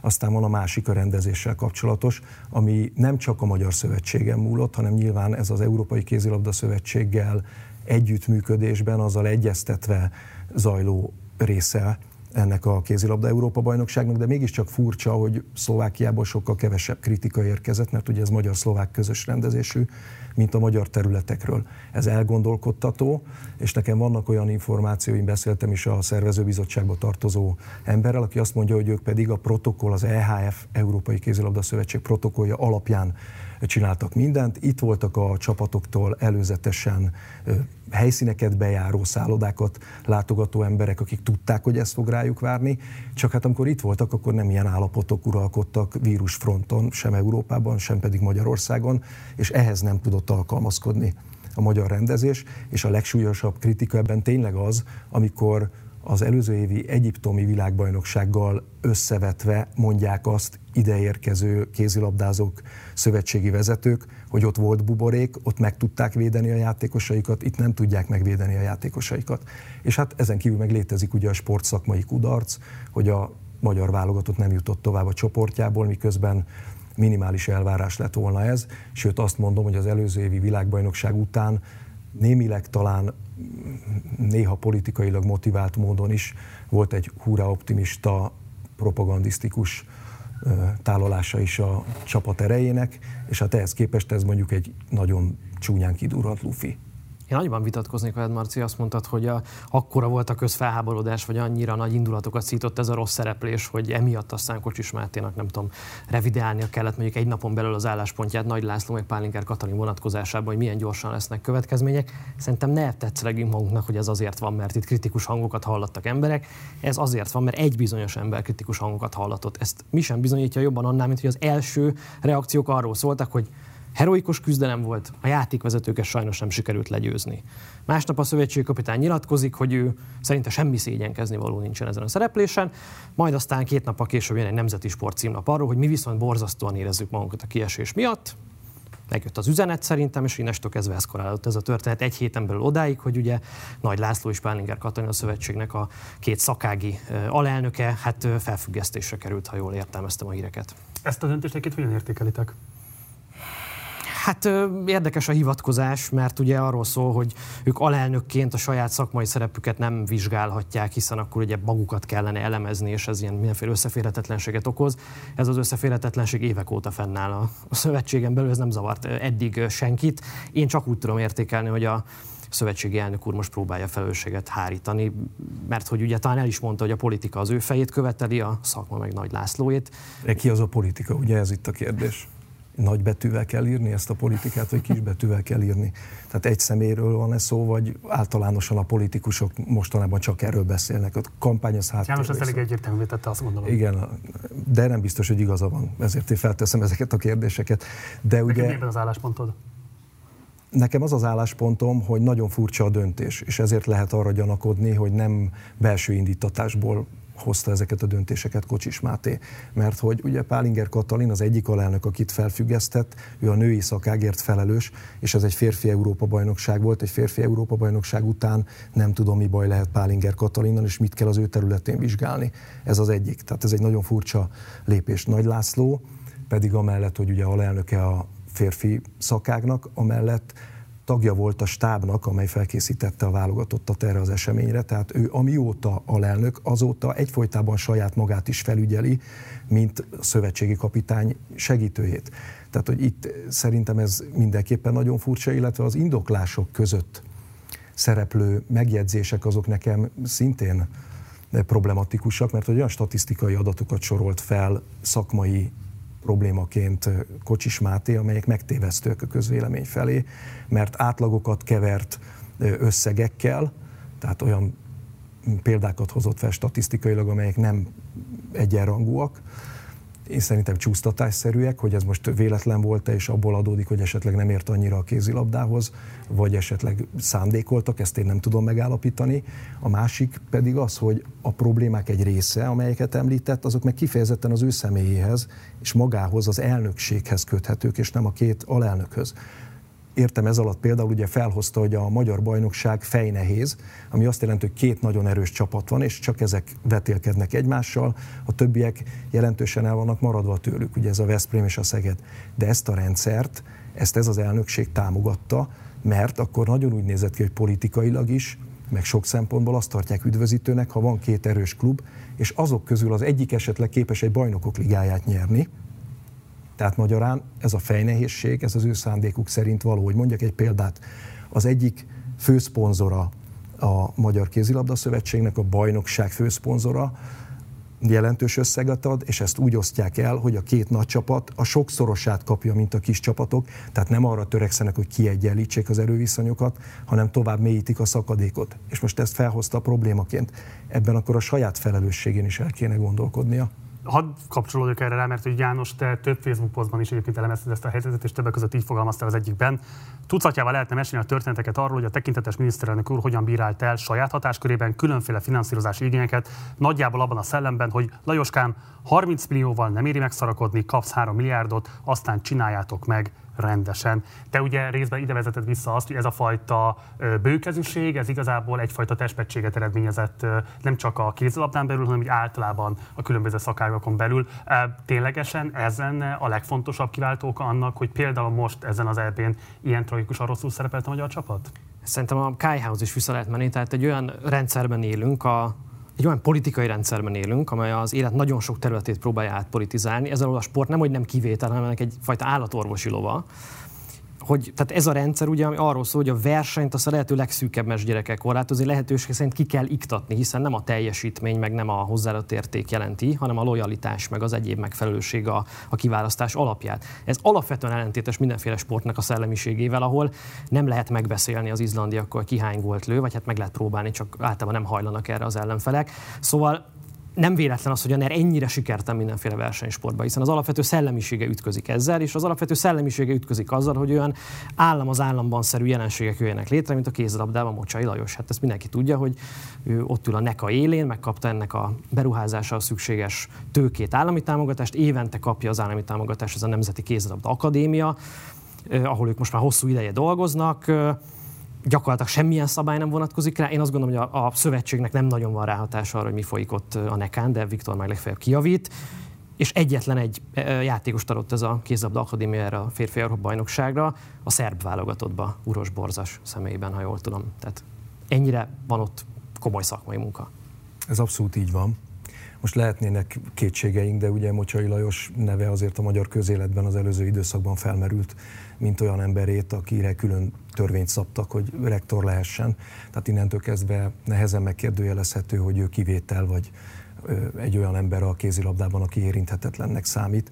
Egyébként a Nekáról azt tudni kell, hogy valószínűleg, sőt egészen biztos vagyok benne, a világ legjobb technikai háttérrel rendelkező kézilabda akadémiája létesítménye, tehát olyan dolgok vannak, amiket szerintem a NASA-nál is irigyelnének, de egyelőre ebből nem jönnek ki a kézilabdázók, akiknek eredményt kéne produkálni. Jobban mondva azt mondom, hogy utánpótlás szinten vannak eredmények, különösen női vonalon, csak hát az utánpótlás képzésnek, annak nem az volna a lényege, hogy utánpótlás korukban legyenek jók a sportolók, hanem hogy felnőttként legyenek jók. Ennek mondjuk bizonyos társadalmi jelentősége is van, mert ugye akkor van értelme sportolókat fejleszteni, és, és tényleg egy, egy jó szakmát a kezükbe adni, hogyha abból sokan meg tudnak élni. De mondjuk a női kézilabda az nem tartozik azon szakágok közé, mint a géplakatos, amiből mondjuk a világon még nagyon sokan meg tudnak élni. Tehát egy kicsit feleslegesen sok pénzt is áldoznak bizonyos területekre, és a NECA talán az egyik ilyen része a magyar kézilabdának, de ezt is hajlandó volna az ember visszavonni, és még én is hajlandó leszek két év múlva, vagy három év múlva, hogyha azt látja az ember, hogy itt már pedig óriási mértékben jönnek ki a klasszisok. Alapvetően a magyar sportpolitika egyik nagy kérdése, hogy miért kell megpróbálni mindenben jónak lenni. Amikor Magyarországon kevés a gyerek, tehát azok a gyerekek, akiket az akadémiákra elvihetnek, 14-15-16 éves gyerekek lényegesen kevesebben vannak, mint voltak mondjuk két évtizede. És két évtizede sem tudtunk minden sportákban jók lenni, nem is akartunk talán mindenbe, de most a kevés gyerekből akarunk sok nagyon jó sportolót csinálni. Jók akarunk lenni jégkorongban, vízilabdában, fociban, kézilabdában, kosárlabdában, röplabdában, mindenben, férfi és női vonalon is, holott azért bizonyos kereteket megszabadsz, hogy hány gyerek közül lehet egyáltalán kinevelni a sportolókat. Úgyhogy én azt gondolom, hogy a legelejétől kellene itt elindulni, és bár sok dolgot nem lehet előről kezdeni, mert ugye a normál felépítése a sportnak az lett volna, hogy először edzőket nevelnek, amikor megvannak az utánpótlás edzők, akkor rájuk eresztik a gyerekeket, és minél több helyen elkezdenek utánpótlást képezni a jó edzőkkel. Ehhez fejlesztenek létesítményeket, ami azt jelenti, hogy a gyerekeknek jó sportpályákat építenek, és amikor megjöttek a klasszisok ebből, és ez növeli az érdeklődést a helyszíneken is, tehát nőne a nézőszám, akkor kezdenek el stadiont és nagy kézilabda csarnokot építeni. Ez a normális felépítése egy sportnak. Ehelyett itt úgy kezdődött, hogy elkezdtek nagy létesítményeket építeni, ahova nincsenek olyan sportolók, akik bevonzanák a nézőket. És egyelőre nagyon úgy néz ki, hogy nem is nagyon lesznek a közeljövőben. Csak egy záró kérdés hozzátok. Ugye 30-án fog befejeződni a sportverseny. Mit tippeltek? Ki fogja nyerni? Dániát tippelném. Miért? az eddig látottak alapján ők a legjobbak, és hát mondjuk tradicionálisan azt mondanám, hogy Dánia és Franciaország kellene, hogy a döntőt játsza, Azért azt hozzá kell tenni, hogy pontosan rengeteg koronavírus fertőzés miatt itt azért a csapatokra olyan veszélyek is leselkedtek, amelyek sehol máshol és olyan akadályokkal is meg kellett birkózniuk, de egyelőre úgy néz ki, hogy talán ebből a dánok jöhetnek ki a legjobban. Én mondok egy meglepetést, akkor a svédek és mellettük miért élve mm, Én láttam néhány mérkőzésüket, nekem nagyon szimpatikusak voltak, szerintem tök jó védekezésük van, én szeretem a védekező kézilabdát egyébként, és azért is nekik szurkolok meg, hát hogy na, a Viktornak legyen igaza. Egi Viktor, Kele János, köszönöm szépen, hogy itt voltatok, és mindezt megosztottátok a nézőinket, gyertek máskor is. Köszönjük. Néhány nappal az 50. születésnapja után meghalt Setét Jenő, roma polgárjogi aktivista. Halála az egész magyar társadalom számára jelent óriási veszteséget. Szeretteinek, családtagjainak, a roma mozgalom tagjainak és mindenkinek, aki most Jenő elvesztése miatti fájdalmával küzd, a legmélyebb együttérzését küldi a Partizán teljes tábja. Mi vagyunk talán a céltáblák és az eszközök, de mindenki sorra kerül, ahogyan azt Éva asszony mondta, mert a gyűlölet nem áll meg. Döbbenet, amit megélünk, hogy egy települést több mint hat hete fogjul ejtenek, családok lakásainál felfegyverzett emberek grasszálnak, pocskondiázzák őket napról napra, az elemi fizikai biztonságokat veszélyeztetik, és mindenki úgy tesz, mintha itt pusztán a gyűlölködőknek volnának jogai. Nem kérjük, hanem követeljük, hogy a roma történelem és a roma holokoszról szóló tudás az kapjon helyet a magyar közoktatásban és a nemzeti alaptenterfőben. Nekünk nem célunk a hogy fizikailag védjük meg a romákat, mert ez kizárólagos állami és rendőri feladat. De ha szükségeltetik, akkor a jelenlévő roma aktivisták meg fogják védeni a helyi roma és nem roma embereket egy, egyaránt. Roma és nem roma honfitársak! Mi közösen, magyarok, együtt védjük meg a bíróságok függetlenségét! Azért nehéz nekem beszélni erről láthatóan roma emberként, mert a hatalom is ezt használja, úgy kommunikál a szegényeket érintő társadalmi döntésekről, mintha azok pusztán a romákat érintenék, de nem így van. Magyarként rendkívül fontos nekem az, ami történik az LMBTQ emberekkel. Minden ember egyenlőnek születik. A kormányváltásnak valamilyen értékalapon kell működni, és nem azon, most az ellenzék erői között az egyetlen összetartó kapocs, hogy váltsuk le a Fidesz. Sokan közületek már ismernek engem. Én pedig megragadom az alkalmat, hogy köszönetet mondjak nektek. Köszönetet mondjak Borsod megyének, Baranya megyének, Pest megyének, Heves megyének, Tolna megyének, Soroksárnak, Ferencvárosnak és nektek mindannyiótoknak. Ti vagytok a hősök!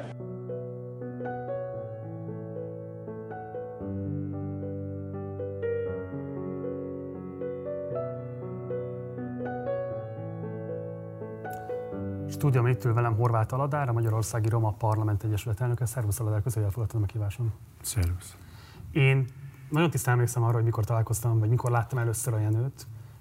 Ez a 2011-es tüntetés volt a belügyminisztérium mellett, amiről a bejátszásban is egyébként megemlékeztünk.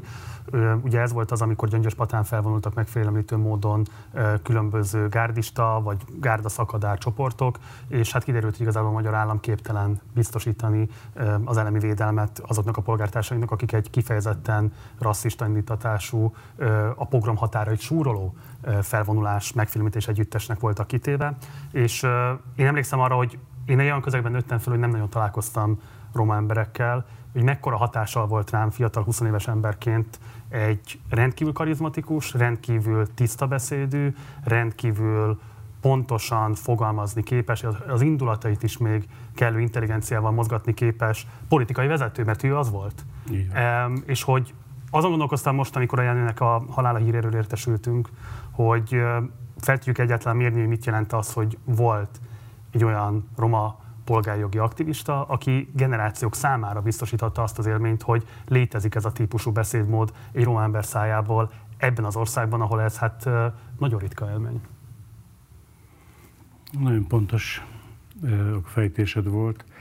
Jenő valóban a legtehetségesebb, igazi karizma, karizmákkal bíró politikai, társadalmi vezetője a magyarországi roma közösségeknek, és egy olyan ö, képességekkel bíró ember, aki a magyar politikai közéletnek, a magyar ö, ö, politikai osztálynak első számú vezetői közé mélt, vagy méltó ö, ember, aki, akiből nagyon kevés van, tehát aki, akiből tényleg száz évente születik egy, igazi államférfiúi képességekkel bíró, az a tragédiájának az országnak, hogy nem lehet.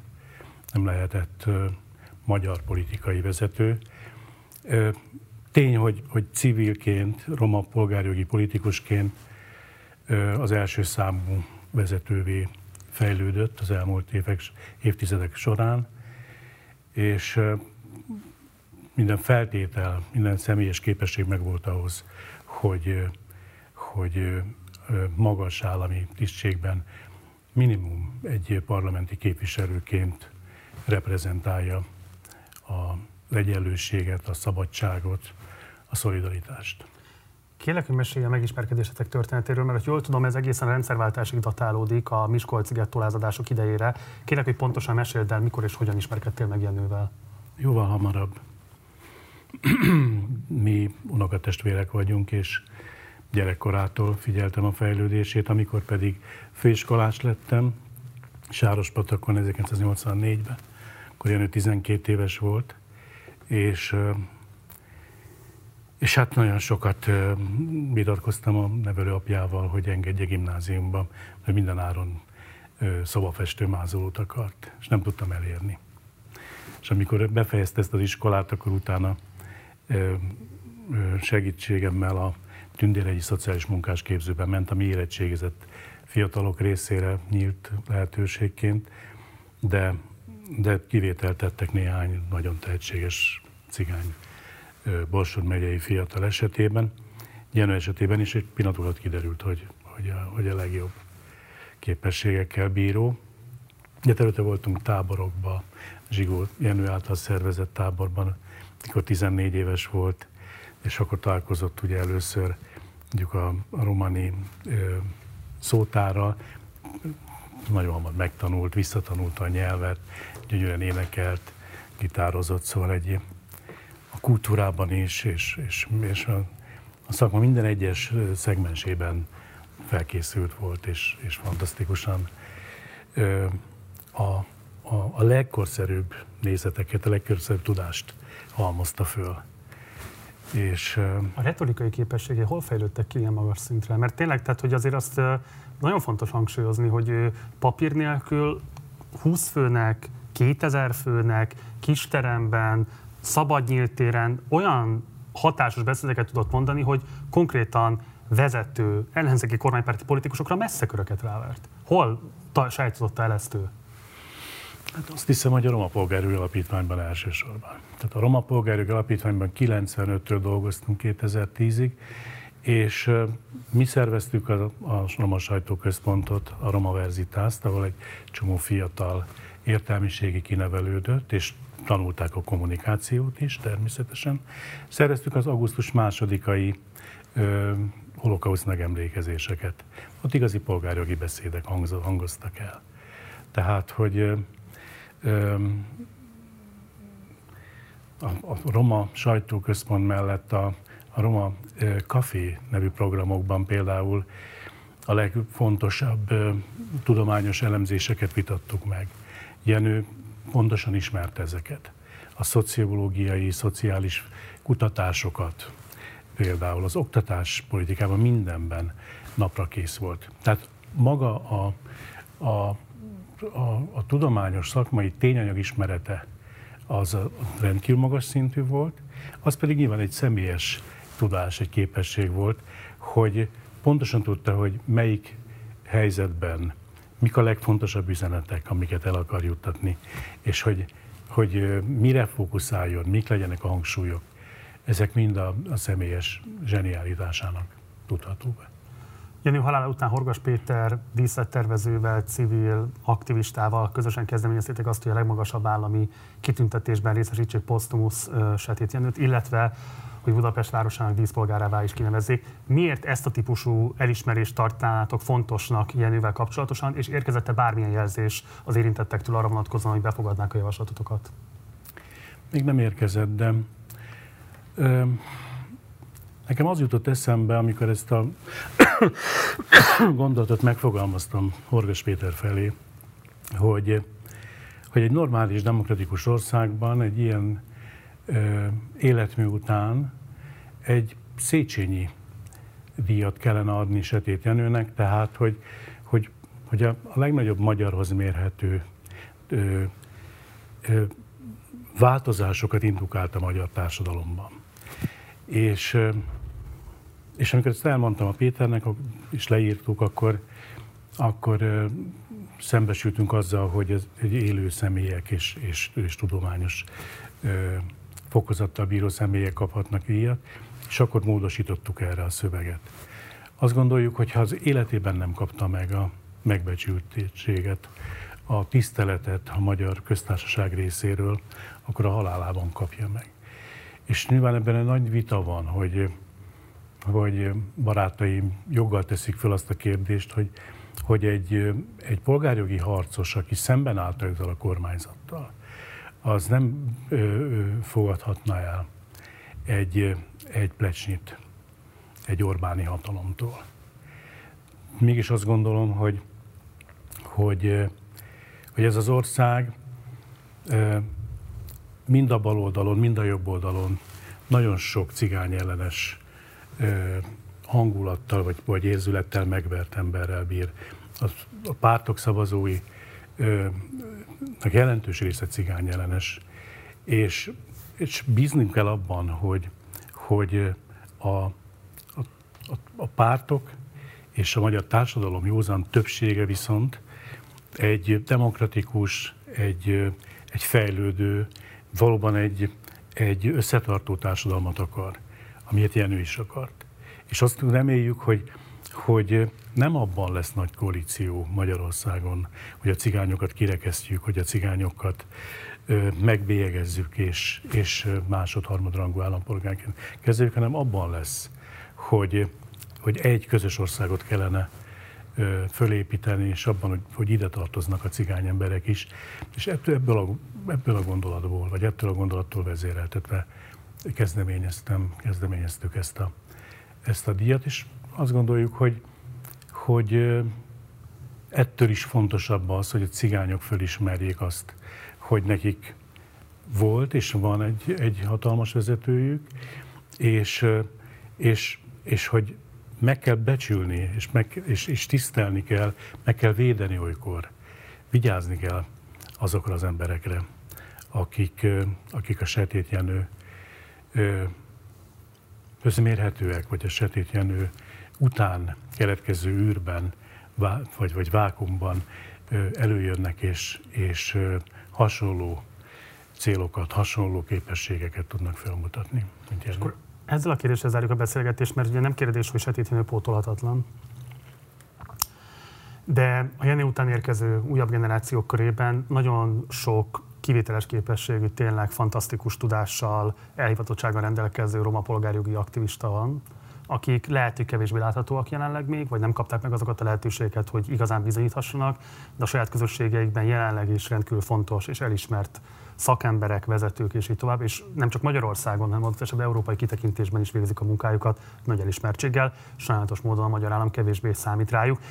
De éppen ezért ez egy fontos kérdés szerintem, hogy azok, akik elmulasztották, hogy Jenőnek megadják azokat a lehetőségeket, hogy érdemben képviselője válhasson az antirasszista interetnikus együttműködésnek, mit kellene tennünk azért, mert azt gondolom, hogy talán ezt, ezzel tudnánk a leginkább méltóvá válni Jenő emlékéhez, hogy ez az új generáció, aki most itt van és lehetne rájuk építeni, szóval hogyan kellene ezekhez az emberekhez viszonyulni a, a politikai életnek, az ellenzéknek adott esetben, ahhoz, hogy amit Jenővel nem tudtak megtenni, azt mégis ezeken az embereken keresztül valamilyen módon mégis megtegyék, hogy elindulhassunk egy ilyen antirasszista konszenzus irányába. Véleményem szerint azt kell tenni, amit a polgárjogi mozgalom és Jenő megfogalmazott a szakmai minimumok, a politikai minimumok tekintetében, amelynek az egyik rendkívül lényeges része a politikai és a kulturális reprezentáció. Tehát, hogy jöhessenek létre azok az intézmények, azok a roma kulturális, társadalmi, média és egyéb történelmi jogvédő intézmények, ahol ezek az embereink, ezek az utánunk jövő nemzedék megtalálhatja a helyét. Legyenek nyitottak arra a pártok, a társadalmi szervezetek, hogy a legjobb embereink, ugyanúgy, ahogy a, a, cigány átlag emberek beléphessenek és, és pozíciókat szerezhessenek a, az arra érdemes és, és fölkészült emberek. Tehát, hogy, hogy, hogy legyen az, az, az természetes dolog, hogy a, hogy a cigányok beágyazódása, a cigányok úgynevezett integrációja, az akkor valósulhat meg, hogyha kinyílnak ezek a magyar társadalmi és politikai szervezetek a cigányok számára. És egyre több cigányember belép oda, nem az elkülönített gettó intézményekbe, nem a cigány önkormányzatokba és cigány szervezetekbe elsősorban, hanem a magyar társadalom alapvető szervezeteibe, szakszervezeteibe, jogvédő intézményeibe és a magyar államigazgatás különböző szegmenseibe, hogy tényleg ott legyenek a legjobb szakembereink az minisztériumokban, a megyei önkormányzatokba is sorolhatnánk tovább. Ebben példát mutathatott volna a főváros, és, és ezt joggal kérte számolni ő néhány héttel ezelőtt a főpolgármester úron. Reméljük, hogy ez változni fog. Jó lenne, hogyha, hogyha ezekben az alapkérdésekben megállapodna mindkét oldal is. Mondjuk egy olyan alkotmányunk lenne, amelyik garantálná azt, hogy cigány ellenességet kivesszük a politikai csatározások közül, mint eszközt, vagy mint ütőkártyát. Tehát, hogy itt máshová kellene tenni a hangsúlyt, és, és itt elsősorban arról van szó, hogy, hogy egy normális országot kéne összerakni, fölépíteni, de most a cigányokkal együtt. Egy elég szép végszó, ennek a reményében zárom most ezt a beszélgetést. Horváth Alá, nagyon szépen köszönöm, hogy elfogadtad a meghívásunkat és eljöttél ide. Köszönöm. Gyere majd máskor is. Jövök. A Fertő tónál kormányzati gigaberuházás zajlik, amelynek a keretében a tópartjáról elbontották az évtizedek óta álló egyedi cölöpházakat. Luxushotel, jakkikötő és kormányközeli üzletemberek. A Fertő úgynevezett fejlesztésében minden benne van, ami az elmúlt évek kormányzati beruházásaiból már ismerős lehet. Ami ritkábban jelenik meg, az a helyben élők szempontjai, akik minden egyes ilyen beruházással elveszítik hozzáférésüket természeti örökségünkhöz. A helyközi járat eheti adásában ezt a szempontot, a Fertő tó közelében élők perspektíváját igyekeztünk bemutatni. A riport Hermartin, Vaszari Júlia és Szongoró Laura munkája.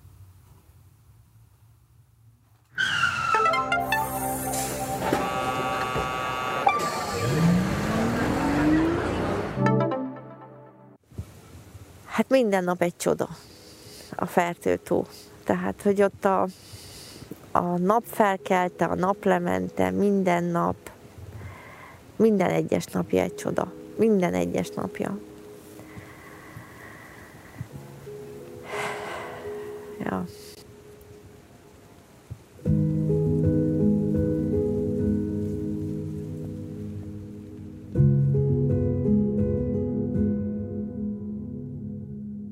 Fertőtavon zajlik az ország egyik legnagyobb turisztikai beruházása.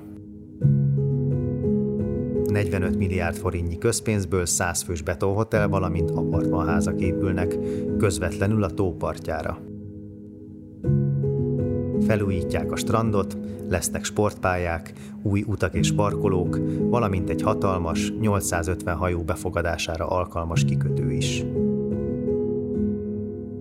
Mindezzel csak az a baj, hogy a Fertő-tó egy komplex és különleges élővilág, ahol madarak százezrei fordulnak meg minden évben. A tó a Fertőhanság Nemzeti Parkhoz tartozik, Natura 2000 természetvédelmi terület, az UNESCO világörökség része. Európa legnagyobb sósvízű tava. Nem csoda, hogy kiemelt hazai és nemzetközi védelmet élvezett, egészen mostanáig. A munkálatok 2021 elején kezdődtek. Ugyan korábban azt ígérték, hogy mindezt a helyi igények felmérése, valamint társadalmi és szakmai egyeztetés fogja megelőzni, ez nem történt meg. Bár a beruházást a helyiek, az osztrák kormány, 20 ország 30 civil szervezete, valamint az EU is kifogásolta, a munkagépek már javában dolgoznak. A gigaprojekt vezetője Kárpáti Béla, a helyi KDNP alelnöke. Az első ütem kivitelezésének lehetőségét a Mészáros és Mészáros Kft. nyerte el.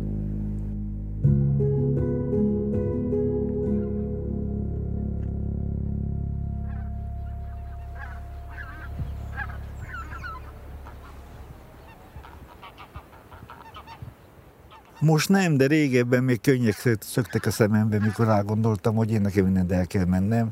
De ez volt az életem.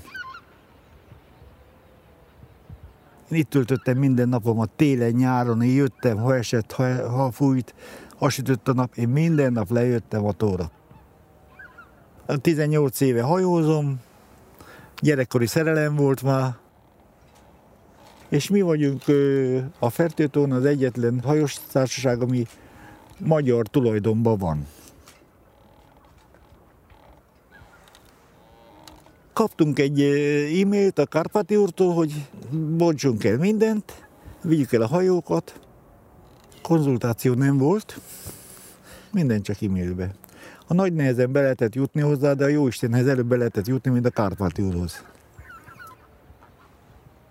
Ez a Virágos Majori kikötő, és ez a Virágos Majori csatorna, ami olyan két és fél kilométer hosszú. A csatornának az elején 200 méter építési terület, és nem engedi meg, hogy áthaladjak az építési területen. Sajnos nincs más opcióm arra, hogy ezt a hajót elrakjam valóban. Ez nem olyan, mint egy autó. Betolom a garázsba. Az a hajó csak pusztul, pusztul, romlik az állaga, és teljesen tehetetlenek vagyunk, mert még innen is megtiltotta, hogy kimenjek a Kárpáti úr. Hát a tó az nagyon sekély. Voltam úgy, már mentem hajóval, és láttam az alját. Meg elmentem fürdőzők mellett, és felálltak, és derékig ért a víz nekik. Úgyhogy nem tudom, hogy hogy fogja ez a tó elbírni ezt a 800 hajót.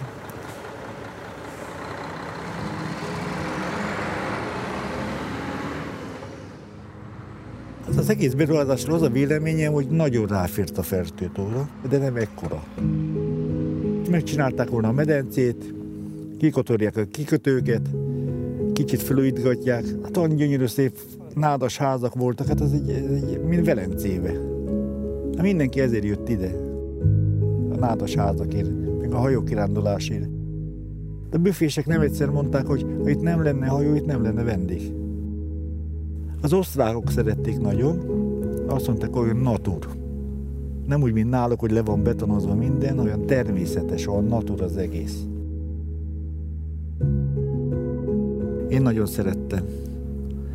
Hát az élettársam azóta ki se jött ide fertőre. Hát nagyon nehezen, nagyon nehezen lett feldolgozni. Újítgattuk, szerelgettük, festegettük, mindig vissza lett fordítva a pénz a hajókra, meg a stégre. Egész életünket bele, meg rengeteg pénzt bele kecsöltünk, és utána elvesznek mindent, kitiltanak. De el sem tudtam volna képzelni ezt a mai világban, a 21. században, hogy az embert így kisemmizik.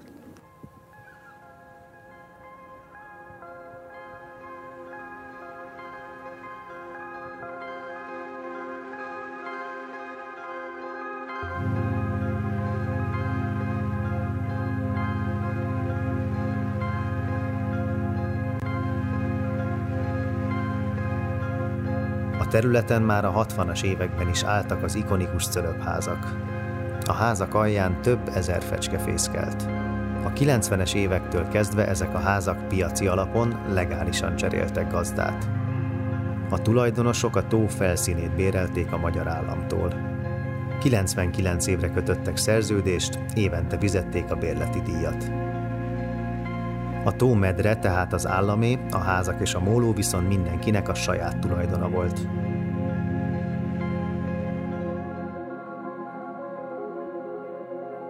18-ban is még azt mondták, hogy az egyetlen megőrzendő érték a fertő tavon, azok a cölöpházak, és azoknak a rendbetételéről beszéltek még, illetve a bővítéséről. És aztán egyszer csak megjelentek tervek, ahol már nem voltak ott a cölöpházak. De még mindig úgy gondoltuk, hogy hát hogyha egyszer arra kerül a sor, akkor majd egyeztetnek velünk. Mi ezt tényleg álmunkban se gondoltuk volna, hogy ezt meg fogják csinálni, és megmerik csinálni. Tehát, hogy hogy aztán januárban kaptunk egy levelet, 2021 januárban, hogy 15 nappal felmondják a bérleti szerződésünket, és 90 napunk van rá, hogy lebontsuk a házat. És ha nem bontjuk le, akkor ők le fogják bontani, és ránk, számlázna, ránk számlázzák a bontási költséget, illetve a környezetvédelmi bírsággal is meg fognak bírságolni bennünket. Hát na, nagyon, hát nagyon szíven ütött. Tehát, hogy ezt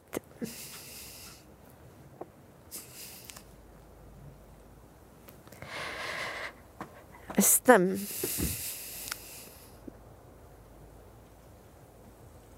nem, nem lehet.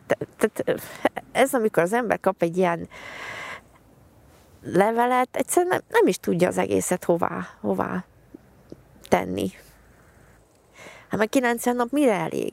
Tehát, hogy éppen csak arra, hogy tényleg esetleg lebontsa az ember a házát, de arra, hogy valami jogi lépést tegyen, vagy valamit is csináljon, hát most 90 nap tényleg annyira rövid idő. És akkor az ügyvédek ugye elkezdtek levelezni, és minden esetben csak azt kaptuk vissza, hogy ugyanezt, hogy már pedig le kell bontani, és hogyha nem, akkor ők lebontják, az ingóságainkat megsemmisítik, ránk számlázzák. Mi gondoltuk, hogy majd, hát nem tudom, sajtót hívunk, kimegyünk. Én nekem volt olyan, hogy odaláncolom magam a házhoz, és nem engedem bontani de azt gondoltuk, hogy hát, hogy amíg a bírósági per le nem zajlik, hogy kinek van igaza, addig, addig ott maradnak majd a házak. Tehát mi tényleg ezt hittük, és, és, és bíztunk benne. Az egyik ismerősünk tudtam, hogy megy ki vitorlással Ausztriából, jön át Magyarországra a tóra, és akkor ő mondta meg, hogy, hogy nincs már meg a ház. Hogy Hát nem mondották. Ez, hát ez óriási fájdalom volt.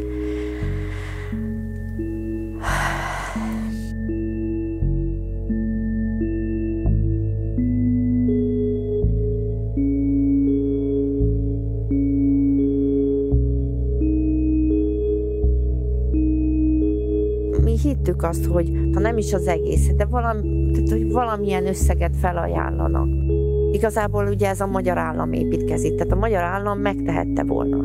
Tehát ő bármit megtehetett volna, hogy, hogy nekünk valamit felajánl, vagy egy másik helyet, ahol felépíthető a ház.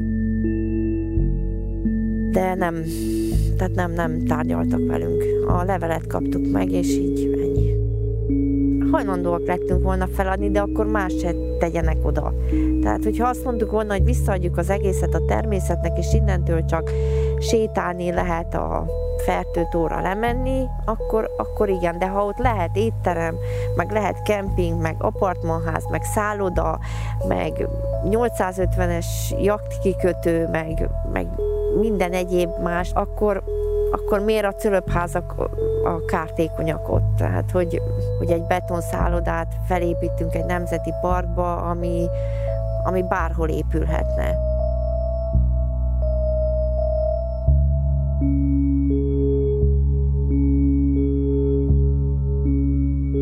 Mindenféle érzés kavarog az emberbe, tehát, hogy én nem járok a, azóta autóval a fertőparton. Mert ilyen szívdobogás, nem tudom, ilyen reszketés belül, fú, nagyon kavarognak az érzések, és ebben minden benne van.